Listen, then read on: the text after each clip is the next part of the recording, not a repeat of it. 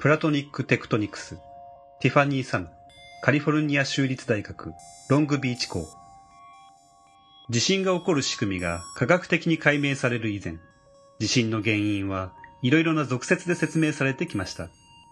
日本では大きなナマズが暴れるからだと言われ、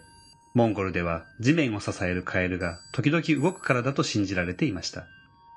南カリフォルニアのガブリエリのインディアンは、3匹の亀が大地を支え、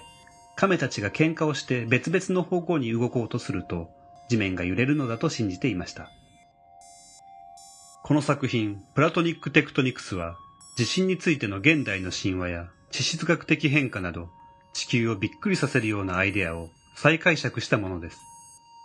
没入的で参加型の環境と架空の地震のシナリオを通して、参加者は空間的な関係を閉じられた調和した空間で詩的な表現を鑑賞できます。架空の地震のシミュレーションは、機械の動きや自然災害防止のシステムを再解釈し、その中の美しさを探ります。ティファニー・サムは香港出身のアーティストで、彼女の作品は人間の体とテクノロジーの密接な関係について考えています。手の中でトーストを焼いたり、人を追跡するフィンガーガン、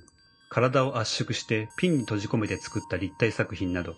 覗きの経験を変形したり、鑑賞者自身の体を使うことにより、鑑賞者をただ見る人ではなく、アクティブに参加する存在に変えるのです。